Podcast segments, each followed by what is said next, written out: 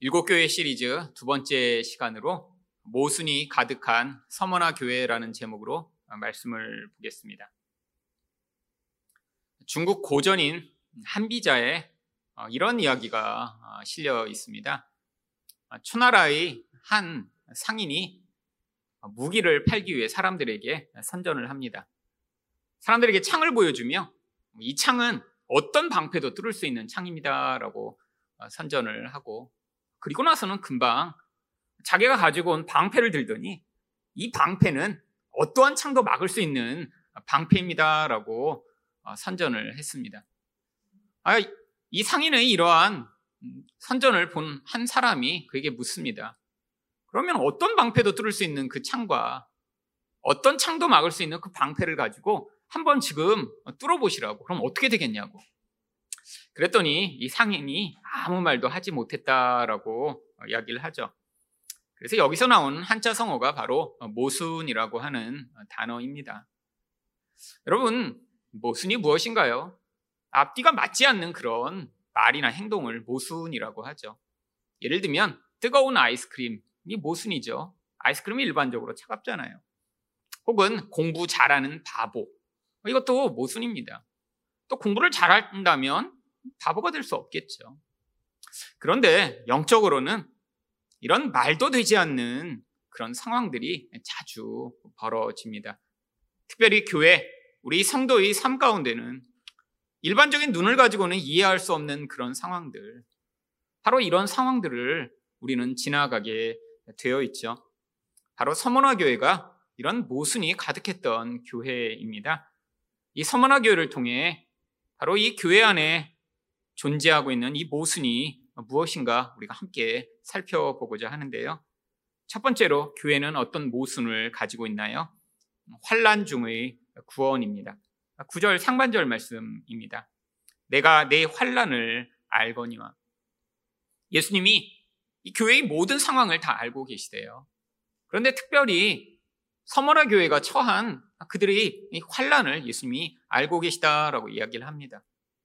아니, 그냥 단순히 어려운 게 아니에요. 예수님은 이 서머나 교회가 처한 아주 구체적이고 또한 실제적으로 벌어지고 있는 그 어려움을 그 이유와 모든 상황까지도 다 알고 계십니다. 그래서 구절 하반절을 보시면 자칭 유대인이라는 자들의 비방도 알거니와 실상은 유대인이 아니오 사탄의 회당이라. 여러분 이들이 당했던 이 환란의 실체는 바로 유대인들이 그들을 끊임없이 비방하고 고소하였던 상황입니다. 단순히 욕하고 나쁜 놈이라고 하는 정도가 아니었어요. 유대인들은 이 서머나 교회를 고발하며 예수 믿는 사람들을 끊임없이 이 로마에 고소하여 심지어는 서머나 교회의 이런 지도자였던 폴리갑은 유대인들의 고소에 의해 화형을 당해 죽임을 당하기까지도 합니다. 여러분, 이 비방이 아주 심각한 비방이죠. 한 교회의 지도자를 죽음에 몰아넣게 만드는 그런 종류의 비방과 고소라니요. 여러분 그런데 예수님이 이걸 다 알고 계시대요. 심지어는 이런 고소를 하고 이렇게 괴롭히는 자들의 실체가 무엇인지도 알고 계십니다. 아, 그들이 겉으로는 유대인이에요. 그런데 영적 실체는 무엇이죠? 사탄의 회당이래요. 아니, 사람이라고 하는 어떤 눈에 보이는 존재를 통해 마귀가 강력하게 역사에 정말 사탄의 영향력이 퍼지는 것 같은 그런 상황이 벌어지고 있는 것이죠. 여러분, 예수님이 모든 상황들을 다 보고 알고 계신데, 아, 그렇다면 조치를 해주셔야 되는 것 아닌가요? 아니, 사탄이 이렇게 교회를 공격하지 못하도록 막아주시거나, 아니면 이 유대인들의 그 모임을 다 깨뜨리셔서 하나님의 능력이 무엇인가를 보여주셔야 되는 것 아닌가요? 여러분, 우리는 그렇게 기대합니다. 어려움 가운데, 환란 가운데 하나님의 개입을 기대할 때마다 하나님이 그것들을 알고 계시며 그냥 방치하시기를 우리가 기대하는 것 아니죠. 우리가 환란 가운데 있을 때 무엇을 간구하나요? 하나님 이 환란에서 구원하여 주시옵소서. 이 환란의 원인이 되는 이런 마귀가 있다면 그 마귀의 역사를 막아주셔서 이런 고통하지 않도록 도와달라고 우리는 기도를 하죠. 아니, 그런데 그거에 대한 답으로 하나님이 아, 지금 내가 그 상황 다 알아. 지금 사탄이 너를 이렇게 공격하고 있는 거야. 그런데 아, 그걸로 끝이에요. 뭔가 하나님이 그거에 대한 대책과 해결책을 주시지 않고 그냥 그 상황을 방치하시며 그냥 알고만 계신다고 하면 얼마나 답답하고 힘든 일일까요? 여러분 그런데 바로 이 환란이 성도의 인생 가운데 반드시 필요하기 때문에 우리 예수님은 어떤 때는 환란으로부터 구원하시지 않고 방치하시는 것처럼 허용하시는 것입니다. 여러분 우리는 왜 환란을 싫어할까요? 환란이 아무런 유익이 되지 않는다라고 생각하니까요. 여러분 유익된 환란 물론 이게 바로 모순적인 말이죠. 아, 우리가 환란을 싫어하는 이유는 환란이 나의 삶 가운데 고통을 가져오고 아니 나의 모든 만족을 빼앗아 가며 나를 힘들게 하는 그런 나쁜 것이라고 생각하니까 아, 그 환란으로부터 우리를 구원해 달라라고 기도하며 환란이 내게 임하지 않기를 간절히 바라는 것이죠. 아니 좋은 환란이라면 아, 우리가 그렇게 기도해야 될 거 아니에요. 하나님 환란을 좀 많이 보내주세요. 근데 어떤 사람도 그렇게 기도하는 사람은 없습니다. 여러분 누군가 환란을 지날 때 가서 아이 좋은 환란이니까 기뻐해 라고 누가 얘기하겠어요. 그럼 환란을 당하는 사람을 보면 왜 우리가 힘들어하고 같이 아파해야 되나요? 환란이 가져오는 그 무서운 고통 때문이죠. 여러분 그런데 성경은 바로 예수님이 이렇게 이런 환란 가운데 있는 모든 상황을 아시면서도 허용하실 때는 이 환란이 성도의 인생 가운데 아주 중요한 유익을 가져오기 때문입니다. 여러분 이 환란이라고 하는 원래 헬라어 단어는 θλῖψις라고 하는 단어를 번역한 것입니다. 그런데 이 환란이라는 단어가 이 θλῖψις라는 단어를 사용할 때는 원래 곡식이 있으면 탈곡을 해서 알곡으로 바꾸는 과정을 바로 θλῖψις 환란이라고 사용하고 있습니다. 여러분 우리가 매일 밥을 먹잖아요. 그런데 바로 우리가 먹는 그 쌀알이 어떻게 나온 것이죠? 원래는 볍씨로 다 쌓여 있습니다. 여러분, 근데 그 볍씨를 우리는 먹을 수가 없어요. 아, 너무 딱딱하고 소화가 되지 않기 때문이죠. 아, 그렇게 맛있는 밥을 먹을 수 있는 이유는 탈곡을 했기 때문입니다. 먹지 못하는 부분을 다 깎아내버린 뒤에, 아, 그 안에 있는 알맹이만 남긴 것. 이게 바로 환란의 목적이라는 거예요.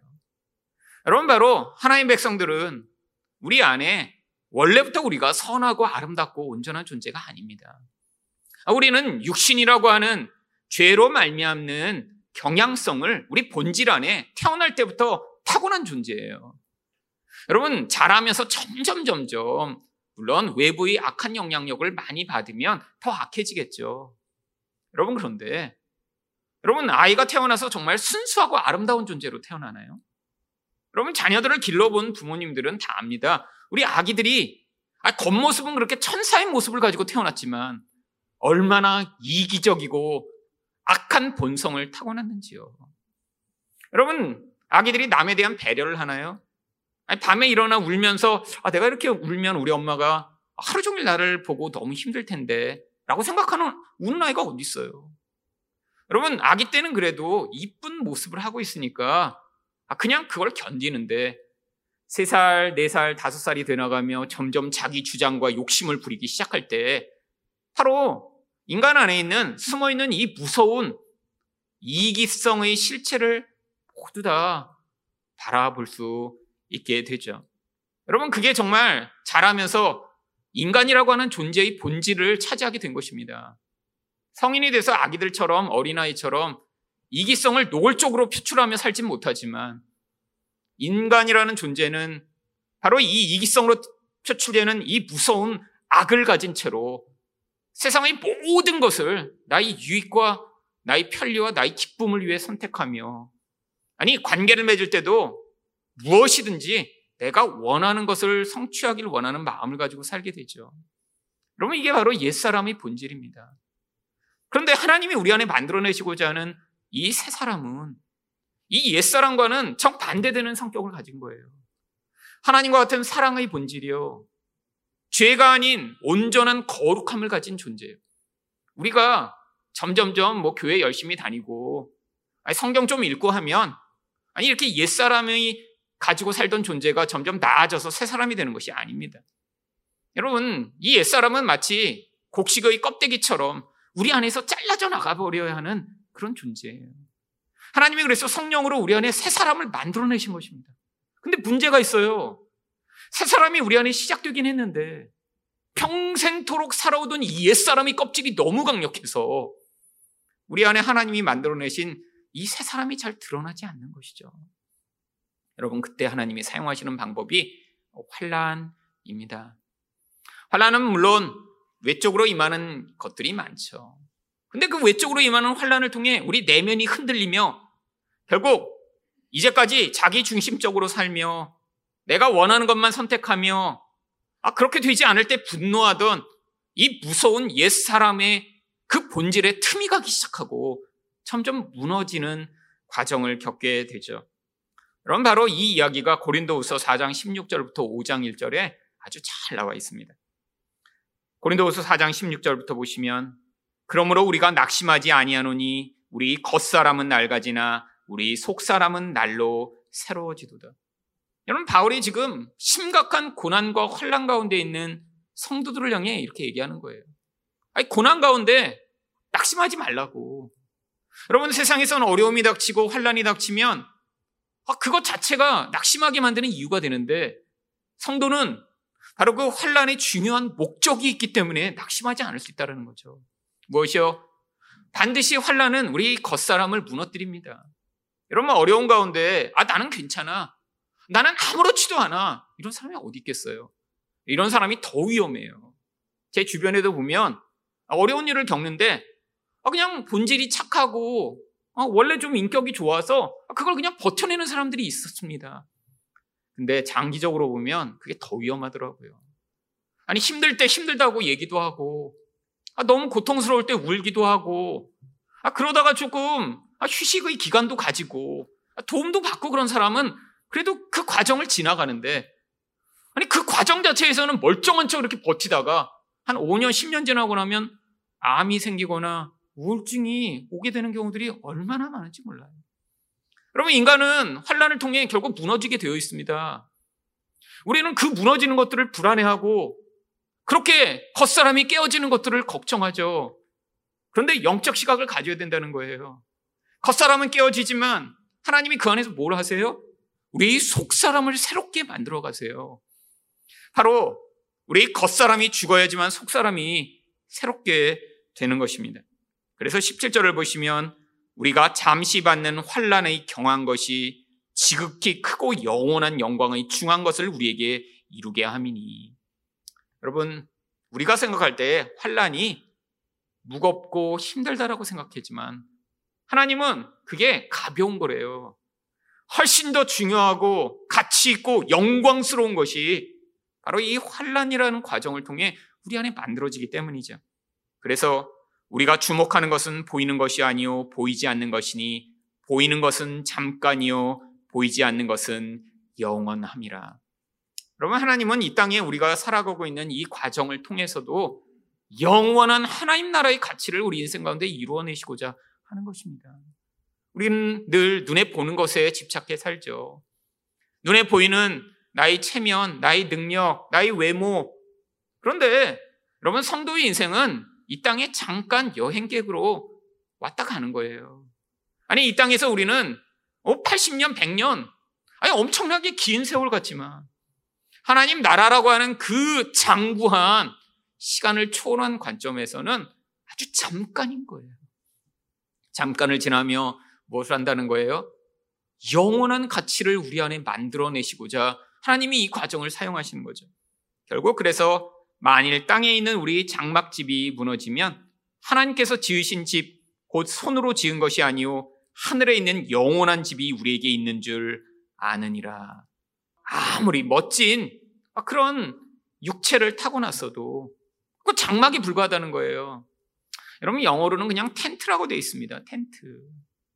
여러분 아니 요즘 캠핑 많이 다니면서 아 난 천만 원짜리 캠핑 어, 이런 텐트를 가지고 있어 라고 자랑한다고 여러분 아, 정말 저분은 너무 좋겠다라고 생각하시나요?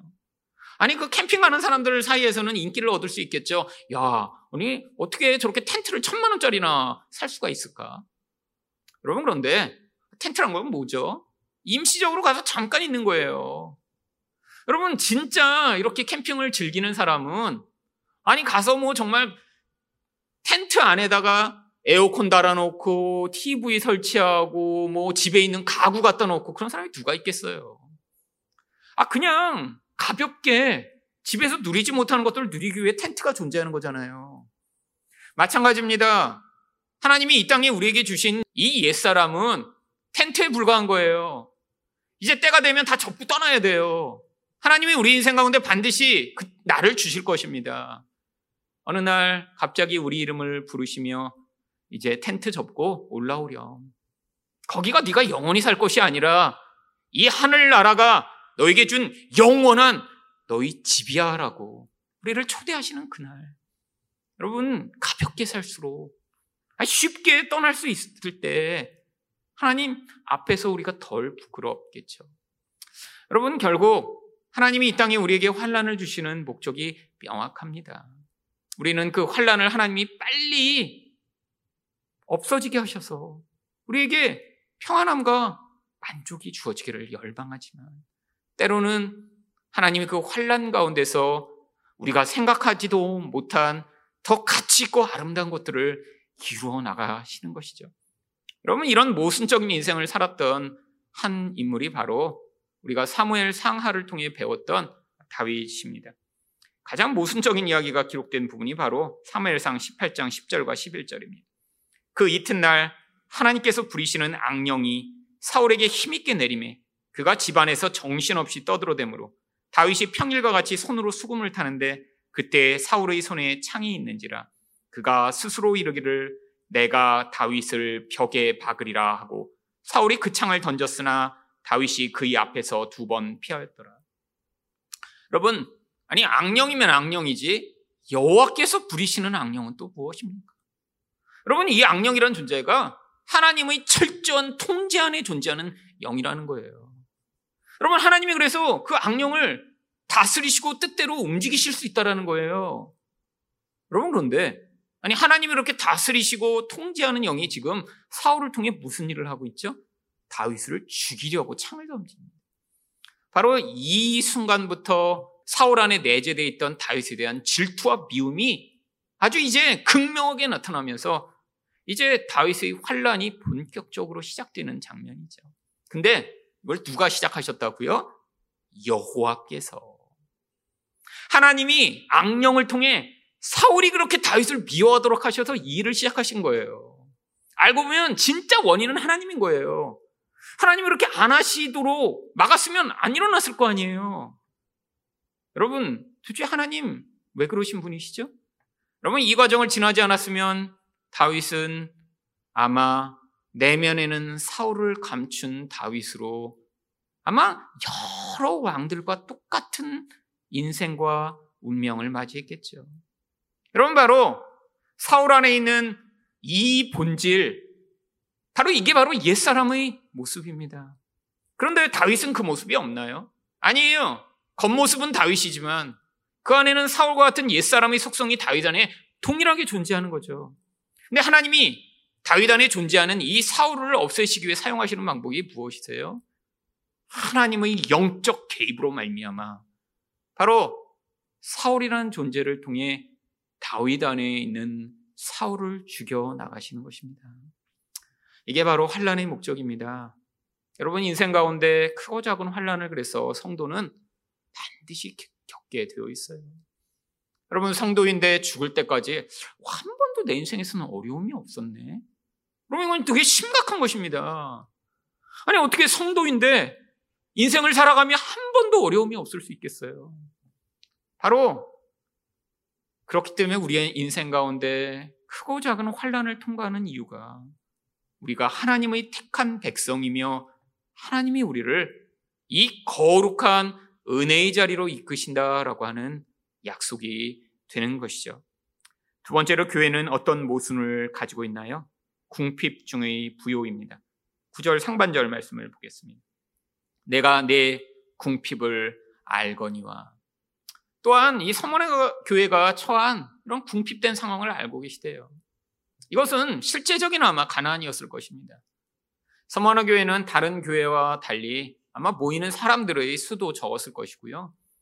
어쩌면 모인 사람들도 다 가난한 사람들이 모여서 교회 재정도 아마 그렇게 많지 않았던 교회 같습니다. 어쩌면 한국 교회에 있는 대부분의 교회들의 모습 아닐까요? 여러분 지나가면서 이렇게 큰 교회들 많이 있지만 그럼 그런 교회들은 실제 존재하는 한국 교회의 사실 많은 그런 수가 아닙니다. 그럼 한국 교회 가운데 있는 60%의 교회는 사실 성도 수가 30명 이하의 작은 교회예요. 여러분 이름이 알려진 그런 큰 교회요? 사실 아주 소수의 교회에 불과합니다. 대부분이 아주 작죠.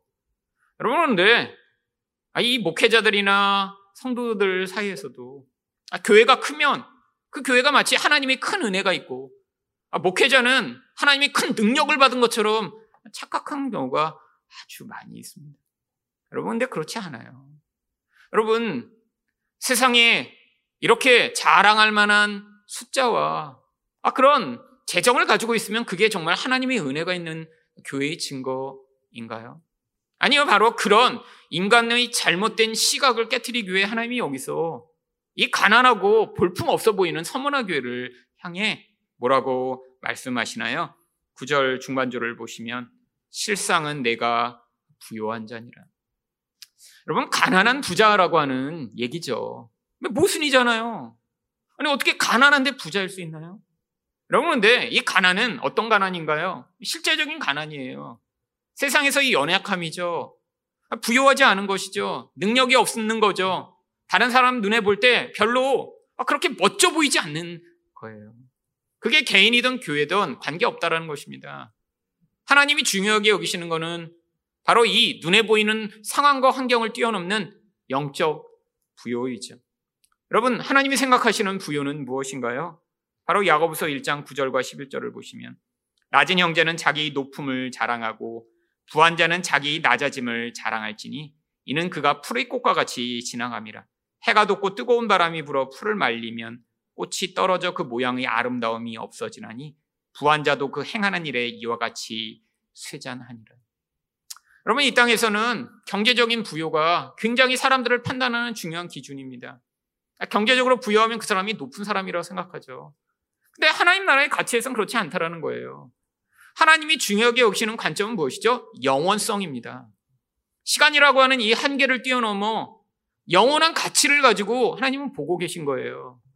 그런데 이 땅에서의 부여하냐 가난하냐 이 문제가 아니라 이 땅의 부여로 말미암아 교만하여 하나님을 의존하지 아니하고 자신의 부여로 자신의 가치를 삼고 있는 존재는 바로 이 영원성의 가치를 받아들일 수 없기 때문에 바로 하나님의 눈에는 그가 아무것도 아닌 자로 보이는 거죠. 여러분, 하나님이 부여하게 여기시는 것이 무엇인가요? 아니, 이 땅에서 정말 그러면 하나님이 가난한 자만 예뻐하시고 부자는 싫어하시나요? 아니에요. 물질적으로 가난해도 하나님을 의존하지 않는 자들은 다 교만한 자들입니다. 하나님이 보시는 것은 물질적 가난이냐 물질적 부요가 아니에요. 이런 환경으로 말미암아 영향을 받은 그 마음이 본질이죠. 세상에 있는 가난한 사람들은 그럼 다 겸손하여 하나님의 사랑을 받나요? 아니에요. 여러분 가난함으로 말미암아 아, 나도 부자가 되고 싶은데 아 돈이 최고인데 왜 난 돈이 없지? 그래서 부자들을 질투하고 미워하는 모든 사람들은 다 교만한 사람들인 거죠. 여러분 하지만 이 땅에서 이런 가난을 통해 바로 하나님을 찾게 되는 그런 마음의 본질이 만들어진 사람들은 이 땅에서의 부여로 하나님의 필요를 느끼지 못한 사람들이 갖지 못한 놀라운 하늘의 부여를 선물 받게 되는데 바로 그것들을 볼 수 있는 눈을 지혜라고 하는 것입니다. 그래서 야고보서 1장 5절에서 너희 중에 누구든지 지혜가 부족하거든 모든 사람에게 후히 주시고 꾸짖지 아니하시는 하나님께 구하라 그리하면 주시리라. 어떤 지혜를 구하라는 거예요? 세상 사람들은 볼 수 없는 것들을 볼 수 있는 그 눈이요. 아, 그래서 내가 이 땅에서, 아니, 남들이 갖지 못한 능력과 힘과 그런 지위와 부여를 갖지 못했지만, 바로 그것들을 뛰어넘을 수 있는 그 세상을 볼 수 있는 눈을 갖게 되면 지금 내가 가진 그 모든 연약함에도 불구하고 하나님이 주신 부여로 말미암아 오히려 기뻐하고 즐거워할 수 있는 것이죠. 여러분 정말 여러분이 그렇게 하늘 부여가 여러분에게 주어진 것으로 말미암아 기뻐하고 계신가요? 아니면 여전히 여러분 안에서 내가 가진 재산이나 능력을 가지고 남과 비교하며 그것이 여러분에게 불만족과 질투의 이유가 되고 계신가요? 아니, 심지어는, 아니, 똑같이 예수를 믿는데 어떤 사람은 부여하고 아, 이렇게 잘 나가는 것을 보며 왜 하나님이 나만 이렇게 축복을 주시지 않는가라고 생각하는 이런 하나님의 시각과는 정반대되는 시각을 가지고 하나님마저도 왜곡하고 계신 것 아닌가요? 여러분, 교회 다니는 많은 사람들이 이런 생각을 합니다. 아니, 교회 안에도, 아니, 똑같이 교회 다니면서 어떤 사람은 부여하고, 아니, 자녀들도 좋은 학교 가고, 아, 별로 아프지 않는 그런 사람들이 반드시 있죠. 근데 교회 다니는 많은 사람들이 그걸 가지고 자기가 그런 원하는 그런 눈에 보이는 것들이 주어지지 않을 때 하나님이 자신만 사랑하시지 않거나 자신만 벌하신다고 생각하는 경우들이 얼마나 많이 있나요? 여러분, 그런데 하나님이 이 세상의 연약함을 통해 우리 안에 어쩌면 이 세상의 풍부가 가져오지 못하는 다른 놀라운 풍요를 주시려고 하는데 바로 그것이 야고보서 2장 5절에서 하나님이 세상에서 가난한 자를 택하사 믿음에 부요하게 하시고 또 자기를 사랑하는 자들에게 약속하신 나라를 상속으로 받게 하지 아니하셨느냐? 여러분, 이 땅에서 이 가난이라는 게 바로 무엇을 얻게 하는 도구가 된대요? 바로 여기 나온 대로 믿음을 얻게 하는 도구가 된대요. 여러분, 그뿐 아니라 이 땅에서 이런 물질적 가난으로 말미암아 이 사람이 돈이 아니라 하나님을 사랑하는 자리에 설 수 있다는 거예요. 여러분, 지금 경제적으로, 아니, 여러 가지 상황 가운데 궁핍을 경험하고 계신가요? 경핍이 꼭 경제적인 것만은 아닙니다. 어떤 때는 능력의 궁핍을 경험해요. 아무리 열망을 해도 내가 원하는 그런 능력과 힘이 주어지지 않는 그 궁핍과 결핍. 여러분, 이 과정을 통해 우리가 배워야 합니다. 뭘 배워요? 하나님을 의존하고 하나님이 주시는 부요가 얼마나 큰 것인가를요. 마지막으로 교회는 어떤 모순을 가지고 있나요? 고난 중의 시험입니다. 10절 상반절 말씀입니다. 너는 장차 받을 고난을 두려워하지 말라 볼지어다. 여러분 9절에서 하나님이 이미 환란을 다 알고 계시대요. 아니 그런데 환란이 또 임한대요. 여러분 이거 정말 심각한 것 아닌가요? 아니, 다른 교회들은 지금 아, 이렇게 심각한 환란을 경험하는 교회가 없어요. 어려움도 있지만 또 그 가운데 그것들을 이길 만한 여러 가지 좋은 환경들을 가진 교회도 있습니다. 아니, 이런 환경과 상황이 어렵지 않은 그런 상황에 있는 교회들도 있죠. 아니, 근데 이 서문화 교회는 지금 너무 힘들어요. 아, 너무 가난해요. 아니, 그런데 앞으로 환란이 또 임한대요. 그 환란의 내용이 무엇입니까? 10절 중반절을 보시면 마귀가 장차 너희 가운데에서 몇 사람을 오게 던져 시험을 받게 하리니 너희가 10일 동안 환란을 받으리라. 또 마귀가 등장합니다. 아니 이것만 보면 우리 하나님이 마귀보다 되게 약한 것 같지 않으세요? 아니 지금 마귀가 계속해서 시험하고 있는데 앞으로 또 시험할 건데 그냥 알려주시기만 하세요. 그러더니 마귀가 시험할 거야? 그러니까 준비해. 여러분, 여기는 10일 동안 잠시 옥에 갇히는 것처럼 이야기가 되고 있지만 사실 이건 심각한 시험입니다. 단순히 성도들 가운데 몇 명이 그냥 옥에 갇혀서 열흘간 있다가 나오는 이런 시험이 아니에요. 여기 있는 이 10일은 믿음의 본질이 증명되는 기간을 얘기하는 거예요. 구약에서 다니엘과 세 친구가 열흘 동안 시험하여 우리가 정말 채식만 먹고도 우상에게 드려진 그런 재물을 먹은 자와 우리를 비교해 달라고 이야기했던 그 열흘이요. 여러분, 성도의 믿음이 드러나게 되는 이 열흘의 기간이 주어진 것입니다. 여러분, 근데 이 시험이 심지어는 이 성도들이 죽임을 당하는 시험이기도 한 것입니다. 뭘 통해 알 수 있냐고요? 바로 10절 마지막 부분을 보시면 내가 죽도록 충성하라. 그리하면 내가 생명의 관을 내게 주리라. 여러분, 옥에 갇혀서 풀려나는 게 아니에요. 그 중에 일부는 정말로 죽임을 당하게 되어 있다는 것입니다. 근데 죽는 자리에서까지 하나님이 뭘 요구하세요? 충성을 요구하시죠. 여러분 또한 예수님이 다른 교회에는 말씀하시지 않은 자기를 소개할 때 8절에서 뭐라고 말씀하시나요?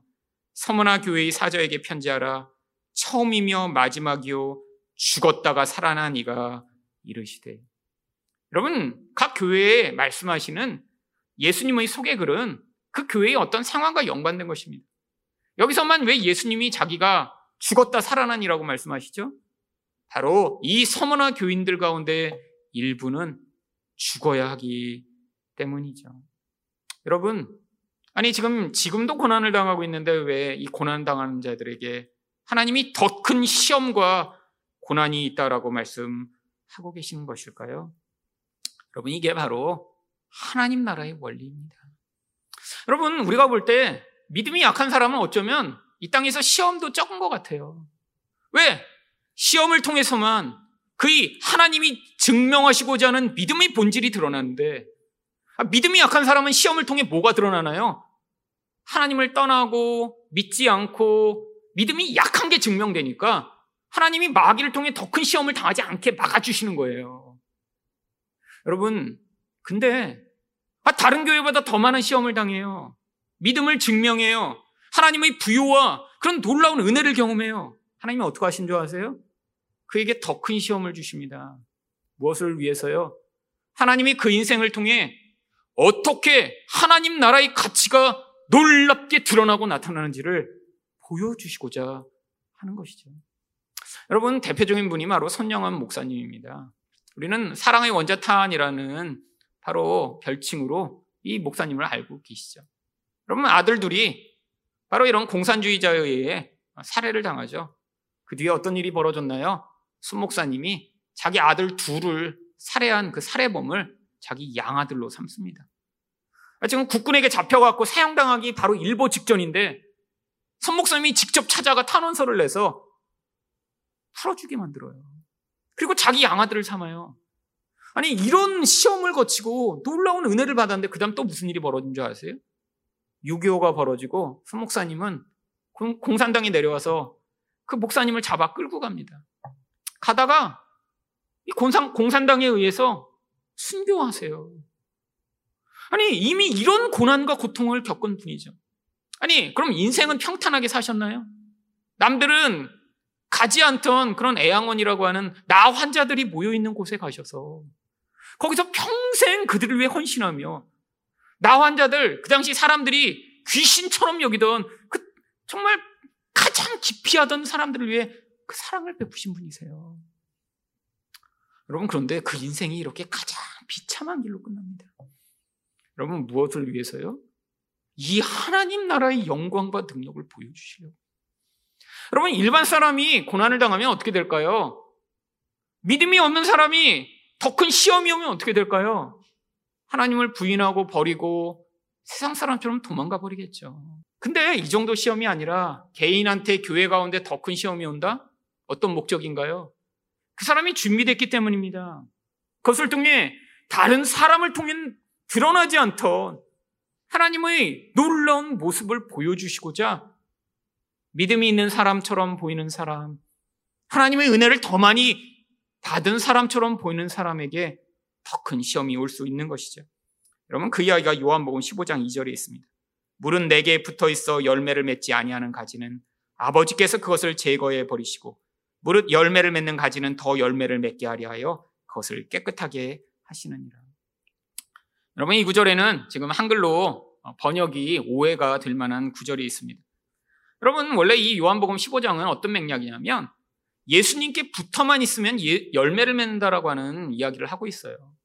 근데 이 15장 2절에만 이상한 구절이 있습니다. 예수님께 붙어 있기는 해요. 근데 열매를 못 맺는 가지가 있다라는 거예요. 근데 그렇게 하면 잘라버리시겠대요. 여러분, 나중에 시간이 되시면 요한복음 15장 읽어보세요. 예수님께 붙어 있기만 하면 열매를 맺고 예수님께 붙어 있지 않아 열매를 맺지 못하는 가지는 모아서 불태워 버리신다고 했는데 아니 예수님께 붙어 있는데 열매를 못 맺으면 어떻게 해요? 여러분 제거되는 것인가요? 그러면 여기서 제거해 버리다라고 하는 원래 헬라어 아이로라고 하는 단어는 원래 두 가지 뜻이 있습니다. 한 가지는 잘라버리다는 뜻이 있어요. 근데 또 다른 뜻은 들어 올려주다라고 하는 뜻이 있죠. 이걸 번역하다가 이 두 가지 뜻 중에 하나를 선택해야 되는데 그냥 문맥에 보면 잘라버린다는 게 쉬운 문맥이잖아요. 갑자기 여기서 들어 올린다 그러면 이상한 것 같잖아요. 그래서 이렇게 번역함으로 오해를 하게 만들었던 것입니다. 여러분, 고대에는 포도나무를 지금처럼 어, 이렇게 아주 철사줄을 매서 그 덩굴에다 맬 수가 없었어요. 기껏해야 나무떼기 위에 올려놓거나 바위 위에 올려놓거나 아니면 삼나무 끈으로 연결해서 이 포도 덩굴이 자랄 수 있도록 했죠. 여러분 포도는 덩굴 식물이기 때문에 그냥 놔두면 다 땅바닥을 기어가게 되어 있습니다.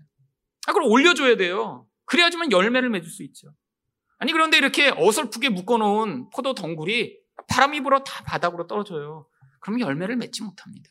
그때 농부가 뭘 하는 줄 아세요? 막대기를 가져오거나 큰 돌멩이를 가져와서 바닥으로 늘어뜨려진 그 포도 덩굴을 이렇게 바람이 잘 통하도록 위로 올려주는 일을 해요. 무엇을 위해? 열매를 맺도록요. 여러분, 하나님이 그 일을 해주신다는 거예요. 예수님에게만 붙어 있으면 우리가 열매 맺지 못해도 때가 되면 우리가 열매 맺을 수 있도록 은혜를 베풀어 주시고 함께 도와주시며 결국에는 어떤 열매라도 맺을 수 있도록 우리를 들어 올려 주신대요. 근데 이미 열매를 잘 맺는 가지가 있어요. 그러면 어떻게 하세요? 아, 잘했다. 열매 맺는구나라고 하시는 것이 아니라 더 열매를 맺게 하려 하여 그것을 깨끗하게 어떻게 하십니까? 전지를 해주세요. 여러분, 과일 농사를 짓는 분들은 다 이 일을 합니다. 무슨 일이요? 더 풍성한 열매를 맺도록 하기 위해 불필요한 가지를 잘라버리고 작은 열매들을 제거하는 전지 작업을 하죠. 여러분, 바로 이게 성도 인생 가운데 나타나는 거예요. 우리가 볼 때는 열매 못 맺는 것 같은 사람, 하나님이 때가 되면 개입하실 것입니다. 그런데 이미 풍성한 열매를 맺은 것 같은 사람의 인생 가운데는 어떻게 하세요? 하나님이 더 많은 환란과 고단을 통해 그 본질적 생명만 남기시고 제거하셔서 더 풍성한 열매를 맺도록 더 많이 개입해 오시는 것이죠. 여러분 그래서 바로 시련을 통해서 우리에게 어떤 결과가 만들어집니까? 이 온전함이라는 결과가 만들어지는 거예요. 야고보서 1장 2절과 그래서 4절을 보시면 내 형제들아 너희가 여러 가지 시험을 만나거든 온전히 기쁘게 여기라. 이는 너희 믿음의 시련이 인내를 만들어내는 줄을 너희가 알니라. 인내를 온전히 이루라. 이는 너희로 온전하고 구비하여 조금도 부족함이 없게 하려 함이라. 여러분, 시험을 많이 겪죠. 바로 이런 우리 불필요한 부분들이 제거된 하나님을 속망하는 온전한 인내를 가진 자만 바로 온전한 자로 치감을 받을 수 있다라고 하는 것입니다.